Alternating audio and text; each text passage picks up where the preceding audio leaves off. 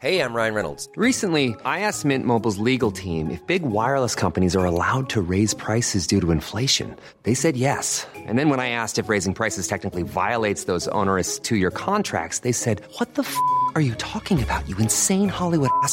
So to recap, we're cutting the price of Mint Unlimited from $30 a month to just $15 a month. Give it a try at mintmobile.com slash switch. $45 upfront for three months plus taxes and fees. Promo for new customers for limited time. Unlimited more than 40 gigabytes per month. Slows. Full terms at mintmobile.com. Nu kommer attack ifrån Sugarcane Hanover som går mycket, mycket fort tycker jag. Det är så fort så jag tror att Kallit kan få svårighet att svara. Sugarcane Hanover vänder ut och in på fältet. Startbilen är i rörelse till Svenskt travderby 1987. What the horse, what the driver! Nummer ett, Mac Lobel och John D. Campbell. Resultat av tredje loppet, Elitloppet SAS första försöksavdelningen. Segrare nummer sju, Marcon Lepp. Maharaja, la Suède, Maharaja s'est retrouvé, le retour, le comeback de Maharaja le 17 vid några tillfällen. Jag trodde att det var en av de bästa hästar jag hade tränat för. Jag tolkade det på olika vis. Du behöver inte misstolka det längre, för det här är den bästa häst jag har kört och tränat någon gång. Barenne, me gusta, me gusta, me gusta!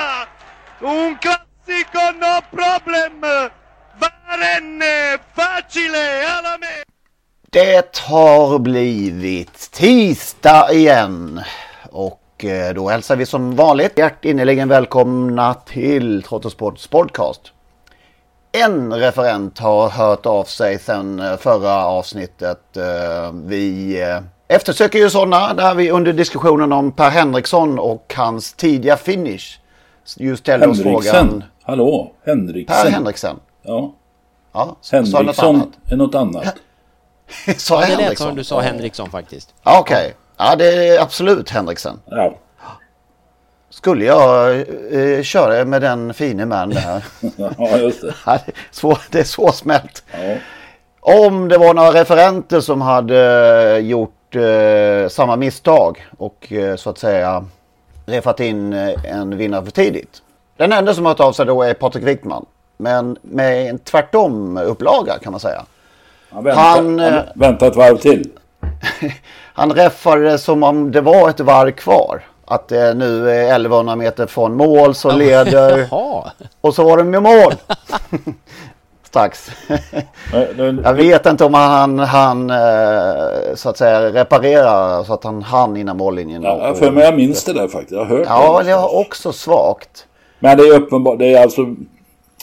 Nu lyssnar ju inte alla på vår podd naturligtvis, tyvärr. Men det, är, det finns ju säkert ganska många referenter som har tagit fel på varv.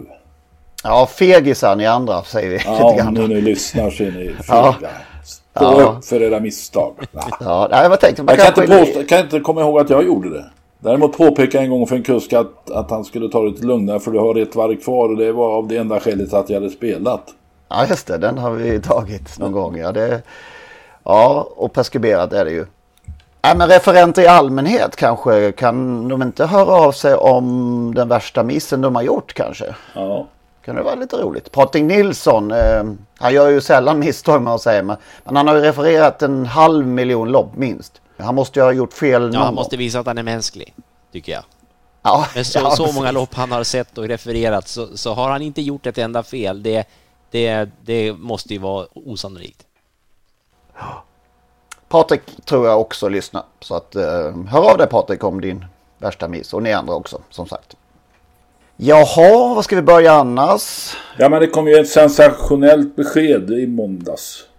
Ja, just det. Att Jörgen Westholm lämnar Romme för att bli Solvalla-tränare och det har väl hängt i luften lite grann. Det har ju varit konflikter där borta, eh, eller där borta kan jag inte säga, men i Dalarna då.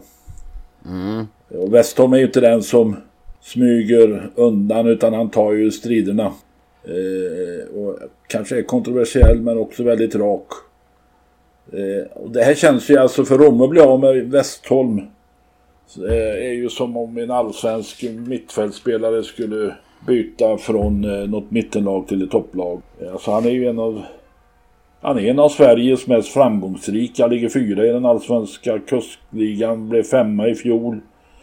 Ligger tvåa i det som kallas för STL-ligan. Det är ett tungt tapp gissar jag för dem. Eh, det kanske du vet mer om som är dalkar. Ja, alltså det som sagt, man kan nog nästan bo här på se var, var som helst i travvärlden för att, att förstå att det här är ju det här är ju givetvis jättedåligt för, för hela Dalatravet. Eh, Jörgen är ju helt överlägsen i, i Dalarna och eh, som sagt, han var fyra i Solålas tränarliga förra året. Han är ju etablerad sedan länge och syns ju varje vecka. Han är ju en, han är en reklampelare och det är klart att det är ett jättetapp för Romme. Det är ju eh, Ja, man kan, man kan väl bara konstatera att det är väl inte alldeles lyckat att man inte har tagit emot det Jörgen har sagt bättre än vad man har gjort. Ja, man, har ju man har ju vänt sig emot honom och sagt att passar inte galoscherna så tar de och stick. Ja, ja. Nej, det är ju det är ju inte roligt. Spontant utifrån, men man vet ju aldrig bakom kulisserna vad som har hänt. Sådär. Men spontant utifrån så är det ju det dryper ju inte av ödmjukhet hos eh, ledningen där. Det är känslan. Nej, man, man kan ju... Nej, jag läst... Nej, så är det. Så är det. Jag läste också att ordförande Anders Jonsson inte ville uttala sig utan gömmer sig bakom travbanechefen.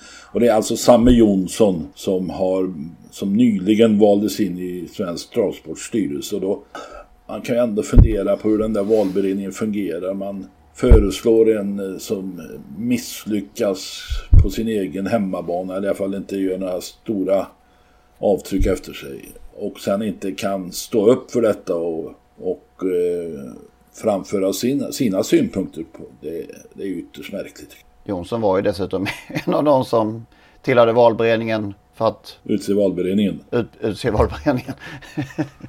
ja, det, ja, ja. Och det är väl en... Eh, Weston till, tillhörde väl Rommes valberedning och föreslog ordförandebyte där, var det så? Ja, eh, jag vet inte, jag vet inte hur, man, eh, hur det såg ut när det gällde att få till ny styrelse. Det törs jag inte säga riktigt, men jag vet ju att, att Jörgen har, han har ju jobbat för, för förändring i alla fall, utifrån just att, att han ju känner att det inte har gått åt rätt håll. Och eh, han är ju inte heller den enda som lämnar. Oskar J. Andersson lämnade ju tidigare i år. Romme också för Eskilstuna. Just det. Ja. Ett bra tillskott uh, för Solvalla. Och även här har väl Eskilstuna varit och ryckt i honom. Så ja, att, jag såg något blev... utan att det blev självklart till slut. Han startar mycket oftare på, på Solvalla än på Eskilstuna och då passar det väl bättre. Eh, så att eh, valet var nog inte så svårt för Jörgen och hans hästägare. Ganska nära har han ju från ja. Sala. Där han väl kommer att fortsätta och hålla, ha sin verksamhet. Ja, det, det utgår ju.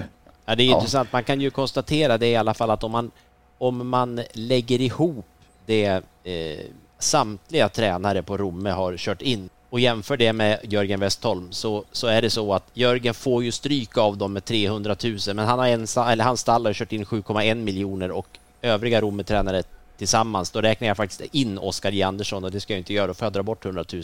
Då blir det 7,3 drygt. Eh, så att, eh, ja, nej, men det är ett betydande tapp som sagt. Han har ju, han har ju vunnit eh, 63 tränarsegrar i år, Jörgen, och det är han ju naturligtvis överlägsen på även på, på Romme då. Och SD har redan bytt bokstav på, på Jörgen. Han tillhör numera Solvalla också. Oj! Det, det, går fort. Det, det, tog en, ja. det, tog inte många timmar faktiskt från beskedet till att de hade ändrat det här under måndagen. Så att det, eh... det var förberett, låter det som. ja, just det. På måndag ska det ske. Som, om vi pratar matlagning, då brukar man ha förberett lite innan så att det ska ja, gå lite snabbare. Just det, just det, exakt. Ja, så blir det. Annars då, det senaste, om vi tittar på tävlingsverksamhet. Kuba Östersund kanske? Alltså det har slått mig nu eh, hur alltså, stora favoriter i de stora loppen galopperar bort sig. Ja, vad är det som händer? Don Fanucci sett Elitloppet. I lördags eh, Mr Hercules med segern i hamn gissar jag. I Jämtlands stora pris och i söndags San Motör galopperar strax efter start. Alltså jag kan inte påminna mig att, att det är sällan de här hästarna galopperar. Framförallt i stora lopp när de är preparerade ordentligt. Så gör du tre storfavoriter på kort tid. Alltså. Mm. Mm. Ja, intressant iakttagelse. Och då blev det i Östersund då Alessandro Gocciador och Vernissage Griff som vann. Ja, men det var väl skönt för alla då så att man fick eh, hylla den här eh, lite märkliga segergesten. För det är, det är ju det som är viktigast numera i travsport. Att man sticker ut i sina segergester. Ja, det var som någon slags uppdämt behov av att få berömma Alessandro Gocciadoro. Det bara fullständigt exploderade ju i tv när han hade vunnit det här loppet. Han var ju Ja, det var ju otroligt alltså. Han var på något sätt travets frälsare där. Det var så oerhört kul att se honom visa den där glädjen. Det kan han aldrig ha gjort förut och vad kan det bero på? Oj, vad glad han är och vad härligt att se.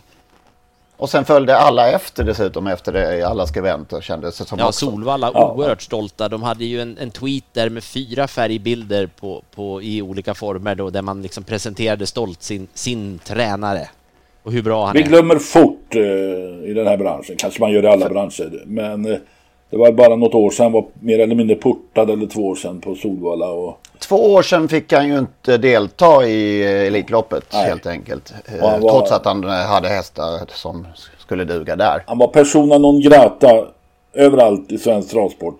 Bland Mm. arrangörer och bland supportrar, bland spelare, bland twittrare, bland alla. Men nu är han helt plötsligt en stor hjälte. Ja, men det var ju ungefär två år sedan den där domen kom efter eh, ett tillslag på Åby året innan.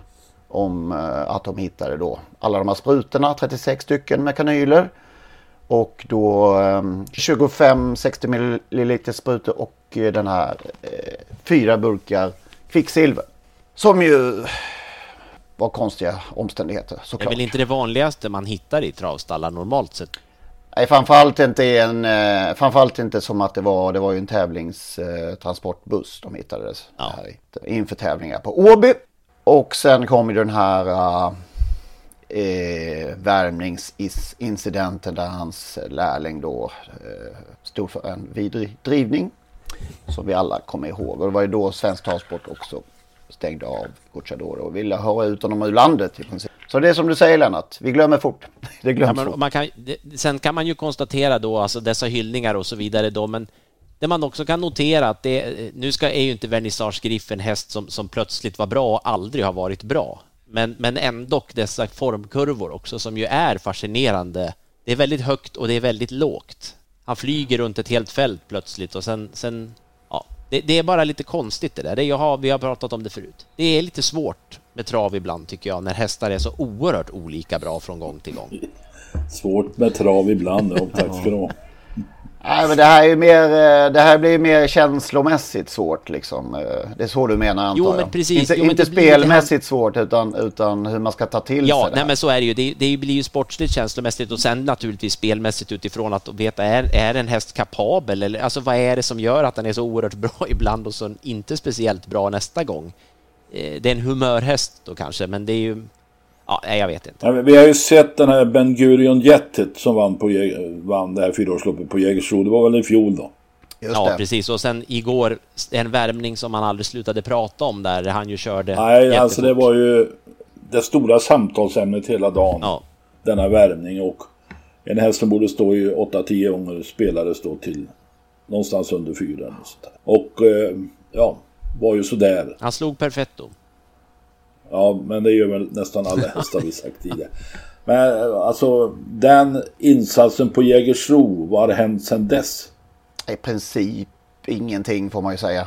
Det har blivit ett par billiga segrar under hösten i Italien har jag för mig. Men, men misslyckades ju i Åby Stora som favorit blev han väl där. Och sen har det här året varit eh, två galoppmisslyckanden då och sen nu den här insatsen i Oslo.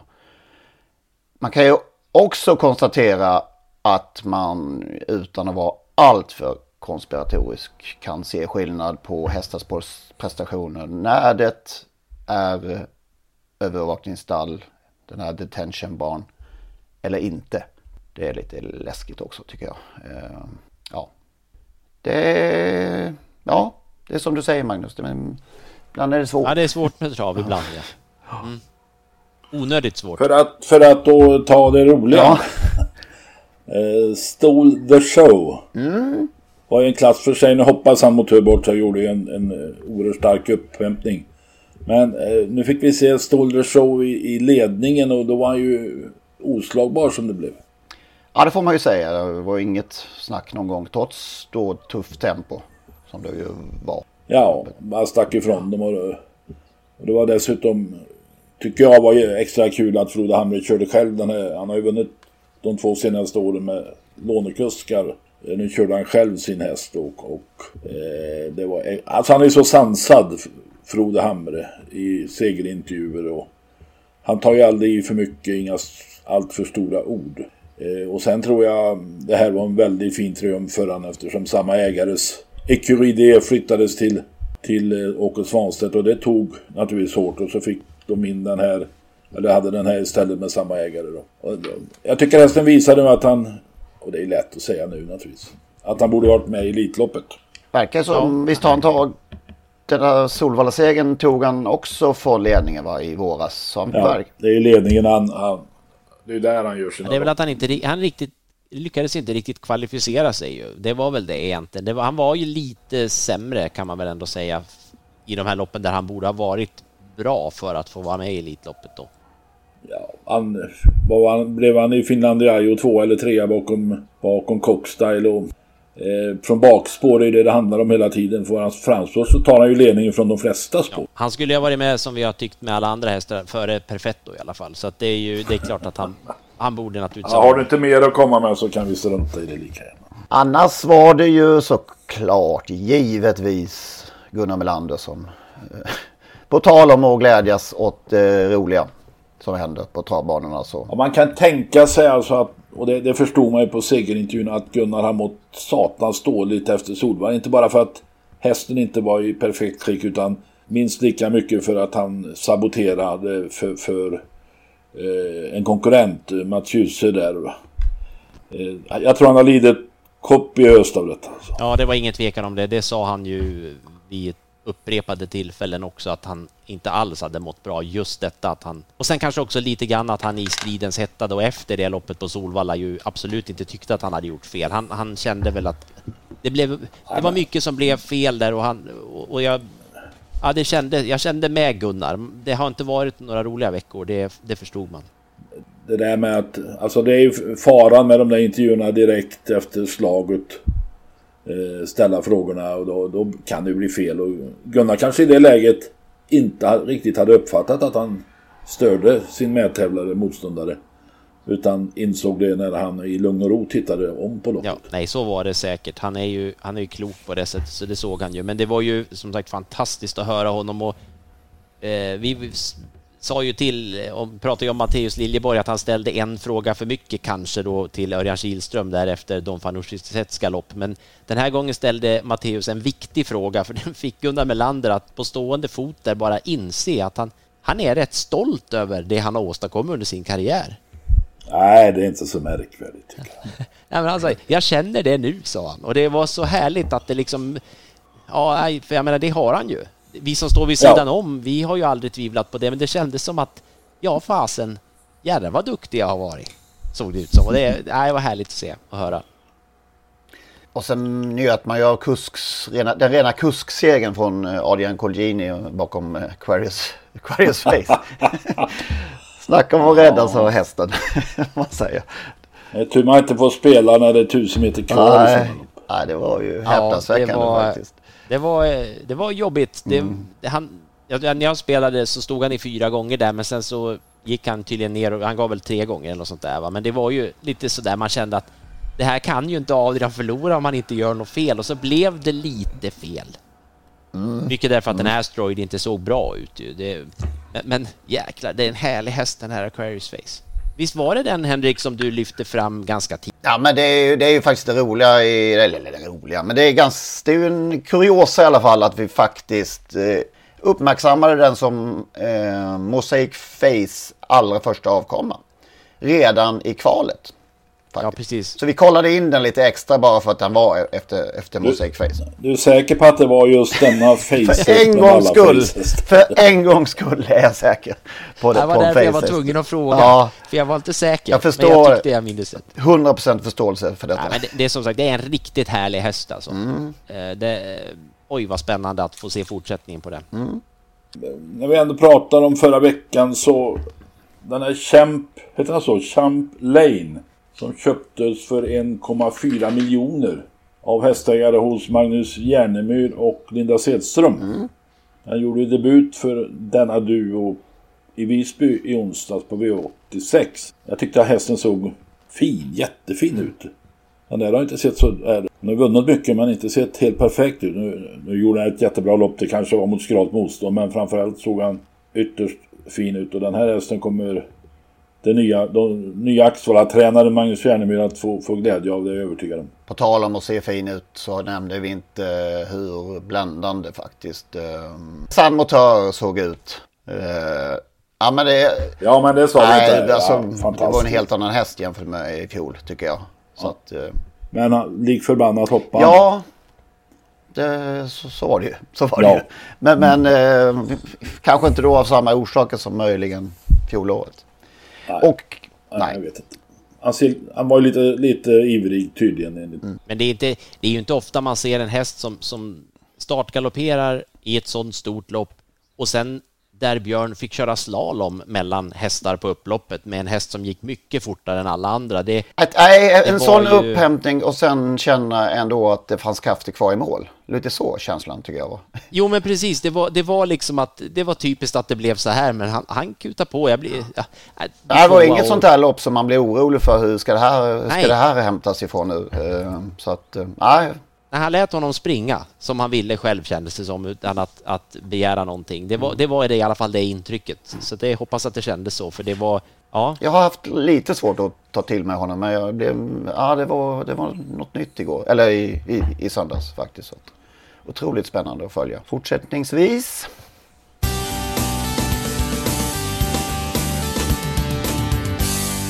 Jag vet, nu ska jag tjata om en sak som jag har tagit upp ganska många gånger tidigare. Men de här. Och sen går det en tid och sen så tycker man att det här är väl en normalläge och eh, man accepterar faktum på något sätt. Men, men så såg jag, läste jag Stefan Melanders krönika från i eh, förra veckan i Expressen.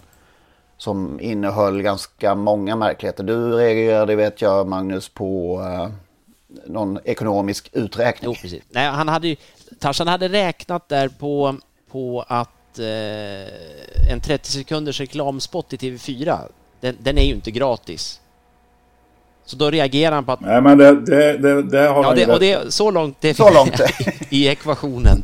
Sen, sen så då har han synpunkter på att man la åtta minuter av sändningstiden på att analysera hur Elitloppet egentligen borde ha körts. Och det här med sändningstid kontra eh, reklamtid är ju ja, äpplen och päron. Jag vet inte ens om det räcker för att förklara att det är ju en ganska väsentlig skillnad på vanlig sändningstid så att säga och en, ett reklaminslag ändå när det kommer till kostnad.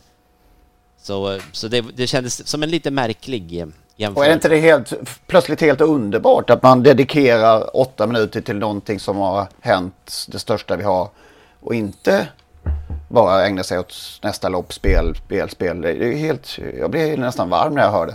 Att ja, de jag funderar på vad det var. Jag, jag vet inte om jag har sett det där, men jag... Nej, inte jag heller, men jag, jag, jag, tittar ju oftast inte för att jag inte vill ha nästa speldag och sådär. Men det här låter ju fantastiskt. Ja, jag vet inte. Jag.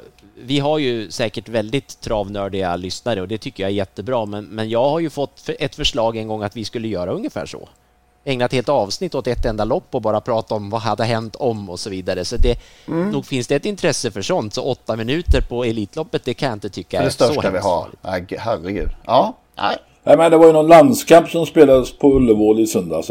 De jag stängde av tvn efter matchen och Sverige förlorade. Och sen satte jag på igen efter en timme och de höll fortfarande ja, på att prata om samma match. det är säkert minst en timmes eh, eftersnack. ja. ja, det var det. Jag tänkte, vad fan har tvn hakat upp sig? Nu kör de repriser.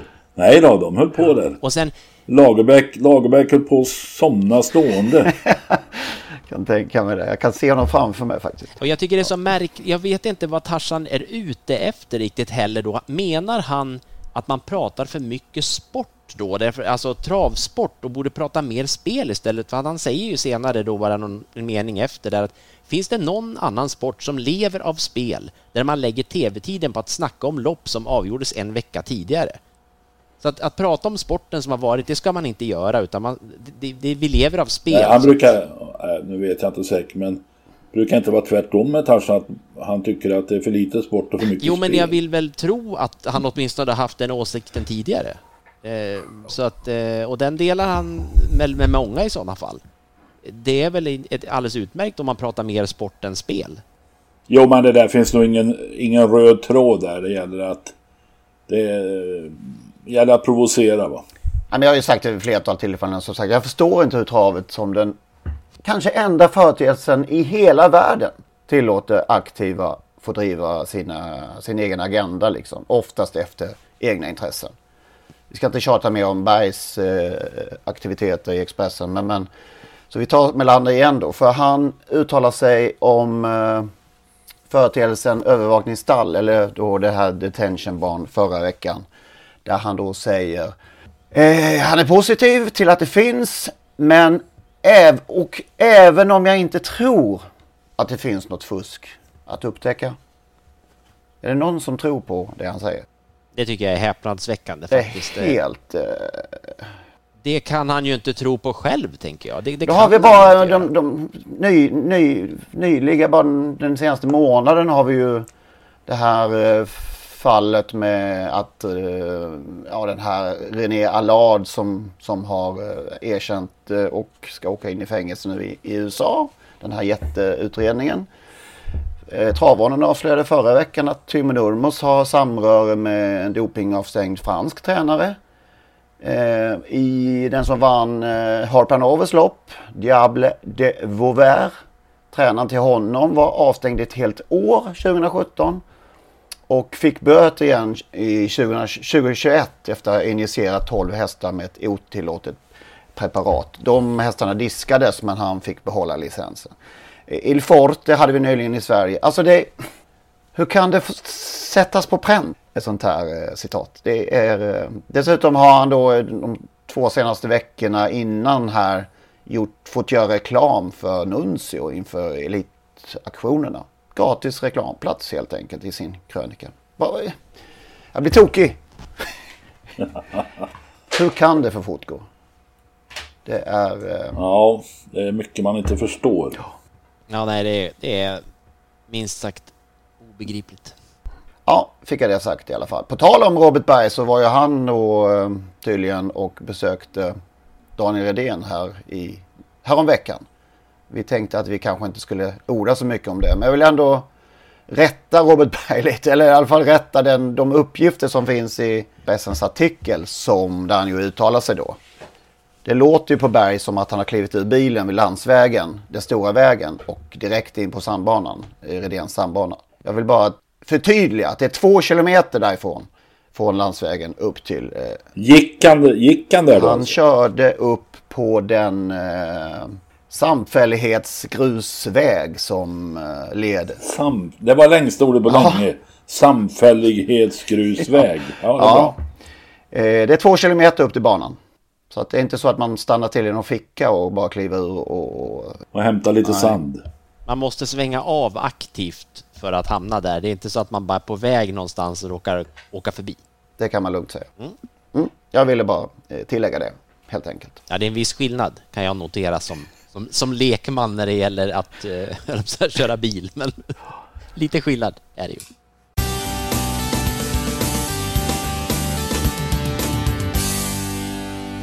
Lennart Persson. Ja, det är jag. onsdag. Fattar du vad, det, vad du har ställt till med på onsdag? Vad har jag ställt till med? Det måste ju vara ditt eh, verk det här. Din, eh, din eh, förtjänst. Och lite såklart hela vår podd. Att, men framförallt du som ju har vurmat för denna häst i flertal tillfällen. Det är alltså dags för första upplagan av Lill Marvils lopp i Åmål på onsdag. Ja, V86. Jag tror, om jag minns rätt, att hon har haft ett lopp på Axvalla Mm. för några år sedan. Men nu är det på Åmål och jag gissar att det här ska bli en tradition. Ja, det, är- ja, det tar jag för givet. Det är ett ny, de skriver i programmet att det är ett nyinstiftat lopp. eh, På mångas begäran eller någonting Ja, sånt där. just det. Eh, har det varit någon omröstning? Man, Vilka som ska vara med kanske? man har ju inte hört talas om jättemånga andra poddar eller några andra sammanhang där Lill-Marvill har eh, nämnts jättemycket. Nej, men det beror ju, beror ju, beror ju på förstås min ålder att jag, jag, jag, har, eh, Mm. jag var med på den tiden och eh, som jag har sagt så många gånger förut, det är det är min absoluta favorit. Jag har sett många, många hästar runt om i världen och många som, några som kanske har varit bättre, kanske. Men här, den här hästen eh, har följt mig genom livet och kanske var det ett av skälen, ett stort skäl till att vi sitter här och pratar trav. Det, det var, ah, det där på något sätt fick nog Lill-Marvin mig, mig kvar i, i travsporten. Mm. Ja, det, är ju, det är ju helt... Jag blir nästan gråtmild här nu när att det är så oerhört vackert att, att, att tills, det, det, liksom, cirkeln sluts här på något sätt när, när Åmål instiftar detta lopp efter, efter dina, alla dina ord. Det, är det inte lite så? Ja, men det känns... Ja. Och jag tror framförallt att det känns bra för eh, dottern, ägardottern som lever, Ebba Ljung. Mm. Eh, som var med som, eh, på den tiden där eh, då hon nådde sina stora framgångar.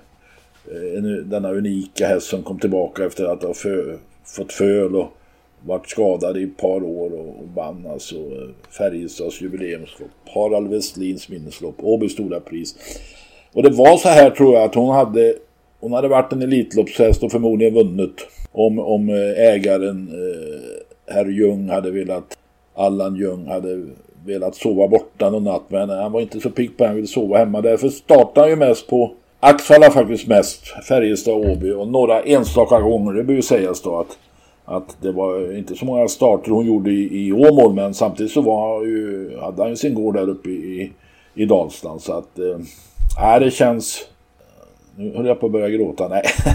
Ja äh, det känns bra att hon har fått ett lopp för det är hon värd. Hon är mer värd än många, många andra hästar. Mm. Och det är ju då ett storlopp såklart. Diamantstoet. Eh, just den, detta år i alla fall då. Får vi se vad som händer framöver. Men eh, vad tycker du om ditt lopps första upplaga? ja, jag hävdade bestämt att det, det finns ingen annan orsak till detta. Ja, men ja. Det, det, är väl, det är väl... Du har dessutom skrivit eh, några rader i Åmålsprogrammet. Eh, Om Lillmaur, ja. Och dessutom upptäckte jag då att jag hade skrivit ytterligare några rader.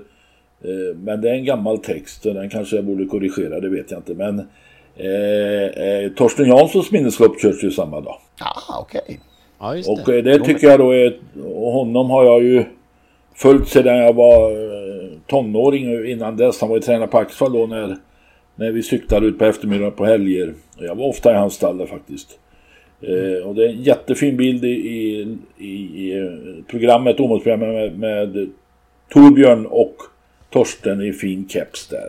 Mm. Så det Torsten Jansson och Lill-Mavis lopp samma dag. Det, eh, ja, det är nästan så jag börjar tro på det här med travsport igen. Ja, härligt. In och ladda ner ehm, programmet alla på transport.se så får ni läsa Lennarts rader där. Har du hittat någon vinnare i, i, Nej, det har jag faktiskt inte gjort. Men det är ganska fina hästar. Bring Me Wine, det är André Eklund som har tre raka. Hattusa som har gjort det bra för, för eh, Stenströmer. En italienare där. Casilios. Benedetta Jet. Ja, det är några jättefina hästar där. Ja, faktiskt jättefint lopp. Ja. Men eh, Bring Me Wine är favoriten va, eller? Ja, jag ser på chansvärdering finns ju tydligen fortfarande programmet. Här står det då Hatosa före Bring Me Wine. Ja, det gör det ju där nere faktiskt. Det missar jag. Alltså, ja, det här nya programmet gör mig nästan i huvudet. För jag tittade på någon tävlingsdag eh, framöver här närmaste dagarna och skulle titta vad går V4-loppet men det, ja, det var omöjligt att hitta. Men sen står det tydligen under, under loppet spela på ATG.se V43. Ja, precis. Nej, det var, Man får titta. ja, men det är väl det de har gjort, ändrat nu. Att de har tagit bort det i huvudet och gömt undan det. För att inte favorisera ATG för mycket. Är det så? Ja, det är väl, det är väl därför och, och man kan väl säga att det, det har väl inte gjort programmen bättre ur användarsynpunkt. Eller också är det så att det tar tid att lära sig.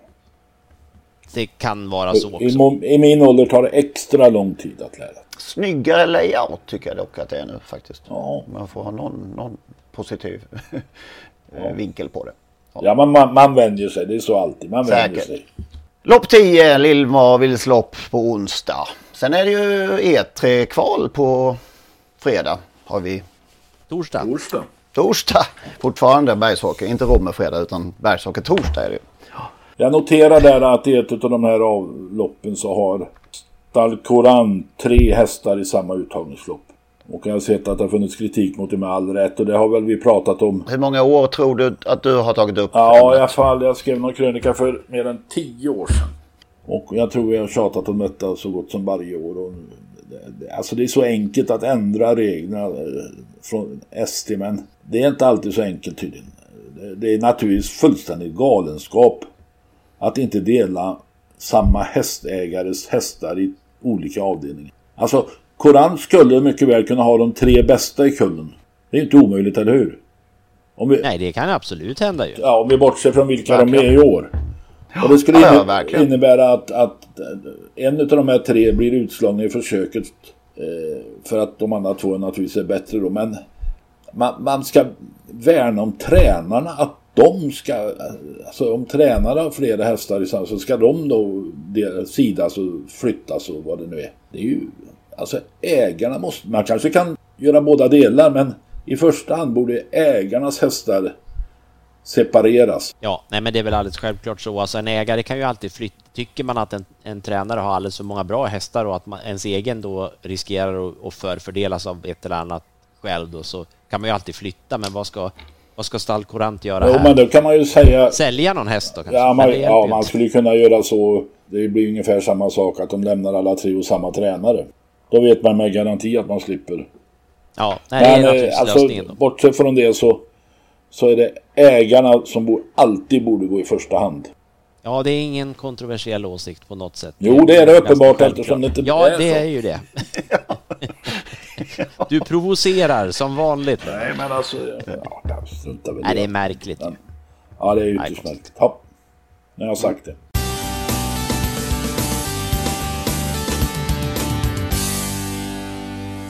Nu ska vi rikta strålkastarna, som det brukar heta, mot eh, en person som jag nog kan påstå liksom aldrig ställt sig in. Aldrig gjort sig till. Och aldrig, som det känns, liksom fjäskat. Inte snackat sig till några framgångar eller fördelar. Han har gjort kanske en enda sak bara. Han har presterat på banan och tagit fram hästar och kört sina hästar och senare kanske bara tränat dem. Han kom till Skåne och Jägersro en höstdag 1985. Skulle ha en filial över vintern för att sen återvända hem. Men skulle eh, visa sig bli kvar i 35 år. 35 år blev det istället för 4-5 månader. Och eh, bara mindre än på ett år senare, sedan han kom till Skåne, hade han redan vunnit Sprintermästaren. Och blott två år efter flytten lät det så här på den nya hemmabanan. Startbilen är i rörelse till Svensk Travderby 1987. Från innerspår. Nummer 1 Tom Crown, Sven-Gunnar Andersson. Nummer 2 Mr Almo, Glauco Chicognani. Nummer 3 Piper Cub, Stig H Johansson. 4 Colporter Song, Torbjörn Jansson. Fem, Joing Turf, Thomas Urberg. 6. Ata Star L Tommy Hané 7. Atom Knight, Anders Lindqvist 8. Speedy Bandit Carl-Gösta Fylking 9. Banzai Björn Linder 10. Lord Quick Mats Rånlund 11. Rambrico Lars Axelsson och 12. Pale Amber Jan-Erik Eriksson. Vi pratar naturligtvis om, eller naturligtvis, men vi pratar om eh, kanske den mest norrlänningsaktiga travprofilen i, i eh, vårt land. Mats Rånlund. Ju. Ja, och vi hörde ju här. Lord, Quicks, Lord Quick hörde vi här i, deltog i derbyt. Det var enda klippet vi hittade där Mats Rånlund var inblandad. Konstigt nog. Ja, det var inte Lord eh, Quick han vann derbyt nej precis. Nej, inte, inte det heller. Lord Quick för övrigt debuterade i februari som fyraåring. På en sån sak. Och vann gulddivisionen i december samma år. Det snackar om att ta det hela vägen under en säsong. Hur minns vi Mats? Eller minns, han är ju, lever ju i allra högsta grad. Men han är ju tillbaka då i Boden eh, som ju arrangerar då V75 på lördag. Och han har halva stallet ute i V75 tror jag. Hur många är detta av hur många? Han har fyra hästar i träning och två startade V75. Ja, det är bra eh, prickat. Det får man ja, säga. Men du, det var en bra beskrivning. Han har aldrig fjäskat för någon. Eh, han varit lite så här norrländskt kärv. Kan man säga. Ingen, ingen sån där som ställer sig upp på 50-årskalas och berättar anekdoter. Men eh, rak i sin kommunikation och tydlig. Jag uppfattar honom som väldigt ärlig. Mm. Och har ju tagit fram så oh, nej, inte otroligt. Alltså nu höll jag på att säga otroligt. Det gjorde jag. Man får inte säga otroligt. Det sa de på tv i söndags. Allt var så otroligt. Det är inte så otroligt saker och ting. Men eh, tagit fram väldigt många fina hästar i, i, som alltid visats upp i gott skick och, och vunnit stora lagrar. Du, du nämnde sprintermästaren Alex Pride. Och det kunde ju blivit en fullständigt tvärstopp i Mats karriär. Eftersom att hästen vann sprintermästaren och bara någon timme eller ett par timmar senare ramlade ner död. Jag var där, jag var på stallbacken. Jag såg förtvivlan hos de som var närmast. Uppgivenheten, man har vunnit ett storlopp. Ett av de största vi har. Och är, ska fira detta, är hur glada som helst och så händer detta. Mm. Jag var också där och såg vin, honom vinna. Det var ju på lördagen då. Efter försöken på torsdagen och eh, läste det i tidningen dagen efter som det var på den tiden ju. Var det så att, det, att försöken var på torsdag det året? Mm. Jag tror det var sista året faktiskt. Ja. Nästan säker på det. Så att eh, sen kommer man ju ihåg det här derbysegen. Alltså det är ju så få hemmasegrar i svensk travderby. Derby på Jägersro så vann han det här med goda skol på en skitig bana var det. det hur, jag tror jag har hört Hans G Lindskog åtminstone 20 gånger på Jägersro under derbyhelgen har sagt Minns du vad det regn, som det regnade Mats? Minns du som det regnade Mats? och på långsidan så rundan hela svärmen ja, där visst. Alltså. Ja visst, rundade väl till och med vilka veck var det nu? Det var det kommer, ja, den Mistla Väck var det nog som var favorit i loppet. Ja. ja. och det var ju en oerhört bejublad seger. Oerhört bejublad. Mm. Jag minns ju Mats från på Boden faktiskt. Eh, jag hade är du så gammal? Ja, visst. jag hade en syster som bodde i Luleå under eh, början av 80-talet eller mitten av 80-talet och eh, vi begav oss såklart till Torpgärdan vid något tillfälle. Grön dress med röda inslag. Jag har fått det bekräftat att jag minns det rätt idag av min gode väns eh, unika adresskunskaper. Han eh, påstår att eh, det röda inslaget till 70% med 70% säkerhet är den fyrklöver. Var det en fyrklöver? Och 30 det är 30% chans att det var en hästsko. Så troligen grön dress, röda inslag och röd och fyrklöver på ryggen. Eh, jag minns det så tydligt för att eh, det såg så lite lalligt ut när han strax före start. Liksom, jag, jag stod vid staketet minns jag. Och eh, Mats gled förbi och hade ett program i näven när han satt i sulken. Och jag har också för mig att han rökte på en cigarett samtidigt. Jag kan ha, det, det, här kan jag ha blandat ihop men, men jag vill minnas att det var så. Och då eh, något år senare eller ett, ett och ett halvt så dyker han då upp på min riktiga hemmabana får vi kalla det på. Storbanan Jägersro. Man... Efter att ha blivit, efter att ha blivit champion i Boden det året. Ja just det. Jag var lite skeptisk måste jag erkänna i början. Men med den bilden som jag hade framför mig av den här... Körde han samma taktik inför loppet med, med programmet? Nej det var inget jag såg. Eh, men han visade ju som sagt snabbt eh, framfötterna. Vad hette han stora stjärnorna? Stora stjärnorna var i Boden, jag minns inte. Men det var någon han kom till Solvall med V65. Och... Kan det vara Nikotin? Ja, Nikotin var ju en. Absolut. Kanske var den 30 segrar på 93 starter. Mycket på den tiden. 300, över 300 000 intjänat. Vad minns vi då för härliga hästar som han har haft? För han har haft många godingar. Det måste man säga. Ja, Formosa Kloster. Formosa Kloster är den första som, som och den han körde i sån här järnsäng. Ja, ja, ja exakt. Järnsäng var namnet eller ordet för... för ja, underbar. Det, det, kan, det är lätt att säga att det är en av de absoluta favoriterna. Det säger man ofta. Men, men hon, ja, vad god hon var. Mm. Eh, det måste sägas. Något mer, Magnus? Nej men det är väl, det är väl den, sen, sen minns man ju naturligtvis Gode Skål, det har vi ju, vi behöver inte orda mer om det eh, också, men jag, jag, jag har, jag har Formosa kloster, det, det poppar upp och, och, nej, jag har inga fler. Då drar jag, ska jag dra listan? Som jag har kommit på. så får jag säga just det. Just det. Ja, vi kan väl börja med Uvereds Öfsadröp då. Ja men oj, hur kunde jag... Den, Vann det var den uppföljningslöpning. Eh, jag tror det va? Och ni vet vad Öfsadröp betyder? Ja, det vet ni först. Eh, något Takdropp, med va? takdropp ja. Just På det. skaraborgska. Ah, det är det. Den var uppfödd här in, i trakterna av eh, Vara. Eh, sen har vi ju ytterligare en favorit hos mig. Jag vet inte hur mycket Mats var inblandad. Det var ju Tommy Holmgren som alltid körde hästen i alla fall. Lizzie Leebrook. Satte där eh, världsrekord eh, över medeldistans voltstart en derbydag. Efter att det hade skett en olycka i första starten så, så vann hon eh, och satte världsrekord i den riktiga sen. Den körde han väl, apropå dress va, den hade han väl hästägardress på, var det inte så? Eller? Nej, det tror jag inte. I Nej, alla då fall Tommy. Tommy körde i, i sin vanliga adress i alla fall. Ja. Så, ja. Ja. Alex Berg har vi nämnt. Beddinge Boy. Kvalade väl in till några årgångsfinaler om jag inte minns fel. Jasmine Young. Härligt stod det också. Formosa Kloster som sagt. Rikstens Winner. Ole Rolls, den senaste kanske. Ja, den hade ju jättemånga raka där ett tag. Eller? Mm. Besegrade vår Man of Steel i en V75-final på Det Solvalla till exempel. var ju ren tur. Ja. Och sen eh, vann ju en häst som heter Greve Bravur, Johan Jakobssons minneslöpning 2009. Så där har vi ett fint sällskap av Mats Rånlund hästar.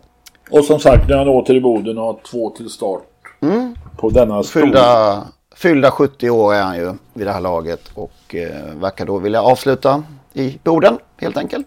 Rötterna drar ofta till Det slut. gör det, så du kommer snart, inte snart, att flytta till Karlshamn. Att, känns långt bort, men vi vet inte. Man vet aldrig. Det är alltså nattrav höll jag på att säga, i alla fall midnattstrav. Är det så? Det är ju det. Jag tänkte på en grej. Jag bara tänkte på en grej. Du sa det passerat 70, det har han gjort. Och sen tänkte jag, du sa den norr, mest norrländska eller något sa du om Mats Rånlund. Men den, då tänkte jag på Christer Söderholm. Det måste ändå vara lite tävling mellan de två. Ja, det skulle, Det vara, det skulle vara intressant med en tävling mellan de två, vem som pratar långsammast. Vem som pratar mest? Ja, Ja, ja, Söderholm vinner. Nej, men Christer har ju fyllt 70 år. Eh, Så jag tänkte, det kan vi väl nämna Ja, också. det var häromdagen. Ja. Eh, Ronlund var ju också engagerad eh, i... Han var ordförande på Jägersros, eh, i Jägersros tränarförening och var nog med i Riksförbundet också. Travpolitiskt engagerad kanske man kan säga. Ja, jag ska säga det också att han ju faktiskt ingår i tusenklubben som tränare. Drygt 1200 segrar har han i sin karriär som tränare. Inte som kusk med i tusenklubben va? Jag tror inte det, bara som, bara som tränare. Och tusenklubben finns kvar för tränare. Men inte för kuskar. Ja, och kuskar, det håller på också. Ja, men la de inte Jo, ner det, den? ja men det tog väl I annan regi finns det ja. Årgäng där, vad heter det? Ja, det var så ja. ja lysande. Bra. Har hans hästar någon chans då på, på lördag? Och att hävda sig? Grappelli i V75 5. Och Ellen DeGeneres i V75 Ja. 4 då va, eller? De ligger så Ja, det är konstigt här V75 nu på- ja. Han får Hektis där. Har han två sulkar nu, Ronald? Eller får han låna? Ja, just det. Han får, Han får plocka ja. fram järnsängen. Ja, just det. Den där Grappelli är nog efter Django Riff som jag, som jag tycker är en fantastiskt fin avelshingst. Ja, nej det är nog... Jag har svårt att se att han vinner något lopp, Ronny, men det, det gäller att delta, inte bara vinna. Och så har vi Norrbottens stora pris. 22.46 ska starten gå där det är ju en av travårets coolaste tävlingsdagar. Det måste jag säga. Ja, Don Fanucci Zet blir naturligtvis stor favorit. Perfekt läge nu. Ja, han har äntligen fått spår 8 igen Ja. så att eh, det, Där brukar han han har haft sån otur på slutet med spår. Jag noterar att Anders Eriksson får chansen bakom Who's Who. Det enda motbudet, eller? Ja, om det nu finns något motbud. Det är ju egentligen ett ganska klent lopp för att vara en miljon i första pris. Det är kanske det är en av de sämre upplagorna sen det blev så här stort eh, faktiskt. Så det är lite synd. Ja, det får man säga. Make the Mark bjöds in med ett wildcard där. Lord Quick vann för, för övrigt det här loppet som ju då i och för sig hette Top of Europe Trot. I, tror det var 88 någonting. Slutet på 80-talet. Han var ju stor sponsor där under några år, Moberg. Dart Hannovers ägare Ulf Moberg.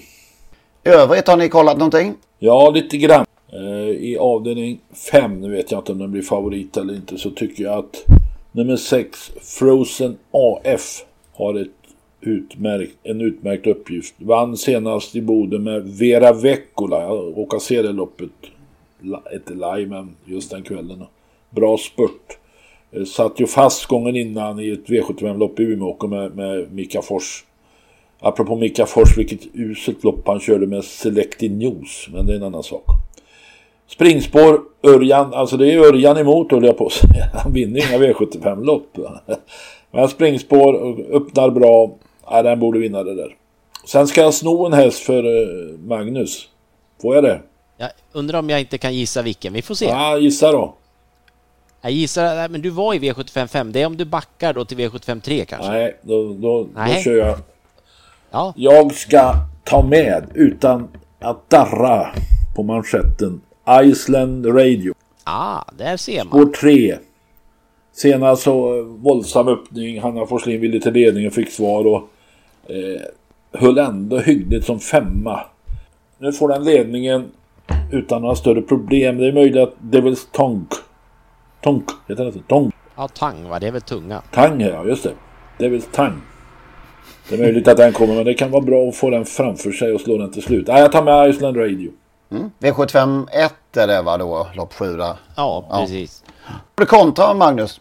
Ja, nej men det är väl mest att jag utan att ha läst in mig så oerhört mycket på loppet på, på det sättet. Men eh, jag tycker det ska bli jättespännande att se Henry Flyer Sisu göra Ja, debut den är ju i med. ny ja. regi. Oj, vem har fått den alltså? Det är lustigt, det är ju numera hos Peter Salmela då, men med då nyss nämnde Mika Fors som kusk då. Men han gör ju... Han, alltså han, han gjorde ju något bra där senast också. Han, han kör ju inte kass jämt, men, men just Selected News var det ju inte så bra. Nej, och han har vunnit med, med den här. Han vann ju derbykval med Henry Sisu i höstas också. Eh, Det här är ju en häst som jag gillar jättemycket. Den som, han var ju på väg mot kriteriesegern 2021 blir väl det va, men blev ju till slut bara trea. Eh, och sen i fjol då så, så vann han ju ett uttagningslopp till derbyt, men var ju allt annat än bra i finalen sen. Sen efter årsdebuten så här i april så är han då flyttad till Petri Salmela. Så att, nej men det är rik, väldigt kul att få se den här hästen som, som ju inte då har gjort så där otroligt många starter. Förlåt Lennart, otroligt. Som inte har gjort så många starter. Man, man, man ska här påpeka att, att eh, tycker jag, att jag tycker eh, Peter Salmenas hästar går bra och de går ofta bra för just Mika Fors. Mm. Nej, men det är värt K- klockan kvart över nio på lördagskvällen. Det, det, det blir... eh, Det är optimalt för Mika Fors. Uh, 21 och 15. Förlåt? Det är optimalt för Mika Fors. Ja, det är hans 21 bästa tid på 21 och 15. dygnet. Ja. ja. Ja, du sitter på plan till, vad sa du? Till uh, Nice. Rivieran va? Ja. Mm. Från München till Nice sitter jag då just när Mika Fors vinner det loppet. Då får vi alltså en rapport från uh, södra Frankrike nästa vecka. Ja, det kanske vi kan få. Ja. Ja, för då är vi tillbaka nämligen med ett nytt avsnitt, eller hur? Ja, men det ska vi väl absolut vara. Ja, får vi se vad som har hänt eh, till dess. Någonting brukar rulla in. Ja, och vill ni sponsra oss så finns det möjligheter. Det gör det verkligen. Vi- Lite läge igen sådär att vi vill kanske lite extra be om hjälp för eh, jag har trillat bort lite patrons och sådär och eh, ja, det tar sin tid det här och eh, vi skulle bli väldigt tacksamma om fler kunde stötta oss via Patreon eller via Swish. Gå in på trottosport.nu och eh, kika in hur det går till. Ja, men det är en bra påminnelse också just den här eh, klassikern höll jag på att säga, men ett sånt här modernt fenomen, det här när man har ett, ett eh, kort, kreditkort, bankkort som går ut och plötsligt så slutar grejer att fungera som man har betalat för tidigare. Det gäller ju även Patreon om man har ett kort som går ut. Så är det lätt att man glömmer bort att, ja just ja, där fanns jag ju med. Så, ehm, och det vet vi, vi har ju lyssnare som har gjort det. det är, man, man glömmer det bara också. Så det är alltid värt att kolla. Vi har pratat om publiksiffror så vi kan strunta i det. Men jag noterar ändå att eh, Boden drar sitt strå till stacken för att få tillbaka publiken. Och, så det är fri entré Oj. på lördag. Är det kväll. sant? Ja, det, Det måste vi ändå rackarns. hylla. Det är fri entré för första gången i loppets historia om jag förstått det. Det känns ju lite rätt väg att gå i en sån här comeback. Ja, jag såg Östersund där de hade hoppat på 5000 och det var 3 och 9 och det var ungefär hälften av av den publik som kom då innan pandemin. Spännande att se det här, eh, vad ska vi kalla det för, initiativet. Hur det slår Ja, ut det, dem. det kommer inte naturligtvis att påverka jättemycket men samtidigt så är det ju ett sätt att visa att, vi, att travbanorna inte vill skrämma bort ytterligare publik utan vill få tillbaka några av de som har lämnat. Boden kör alltså på vilja att ha många åskådare istället för Ja, men betalningsvilja. det, det här är vad du sa förra veckan. Betalnings... Vad, vad, hur var det de uttryckte det? Bra, hög betalningsvilja, Ja. så var det inte så? Ja. Ja, nej, men man hoppas de tar hand om dem också. Att de erbjuder mycket på plats istället då, eh, så att det Ja, men de har ju... sätts Alltså- pengar, men att det ändå finns ett, alltså att det är roligt, det blir kul också att komma dit, för det, det är ju naturligtvis helt avgörande. Och Boden är fasen i mig en av landets trevligaste banor att vara på. Ja, också. mysigt. Har dessutom en av landets bästa sportchefer. Eller travbanechef kanske han är. David Simmer. Ta er till Boden om ni är i närheten helt enkelt. På, eller till Bodentravet på lördag. Det blir, hoppas det blir fint väder också. Nu, Jag har gjort en härlig tågresa, jag måste faktiskt berätta om det, när jag jobbade åt TT. Det är 20 år sedan, styvt. Just för att bevaka, eftersom inte jag då sätter mig i ett flygplan, inte, inte då i alla fall av någon slags klimatskäl, utan att jag helt enkelt inte vill sitta i ett flygplan. Så jag åkte tåg upp, nattåget upp till Boden för att titta på, på V75-tävlingarna där.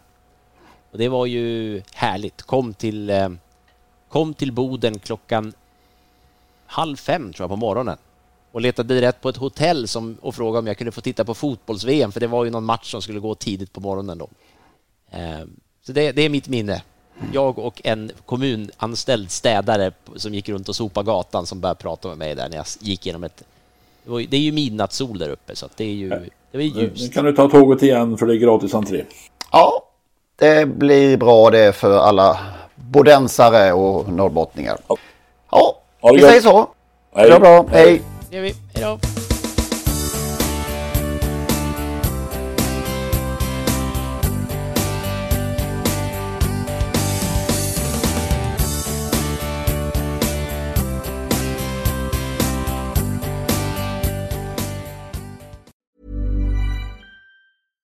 Mom deserves the best, and there's no better place to shop for Mother's Day than Whole Foods Market. They're your destination for unbeatable savings, from premium gifts to show-stopping flowers and irresistible desserts. Start by saving 33% with Prime on all body care and candles. Then get a 15-stem bunch of tulips for just $9.99 each with Prime. Round out Mom's menu with festive rosé, irresistible berry chantilly cake, and more special treats. Come celebrate Mother's Day at Whole Foods Market.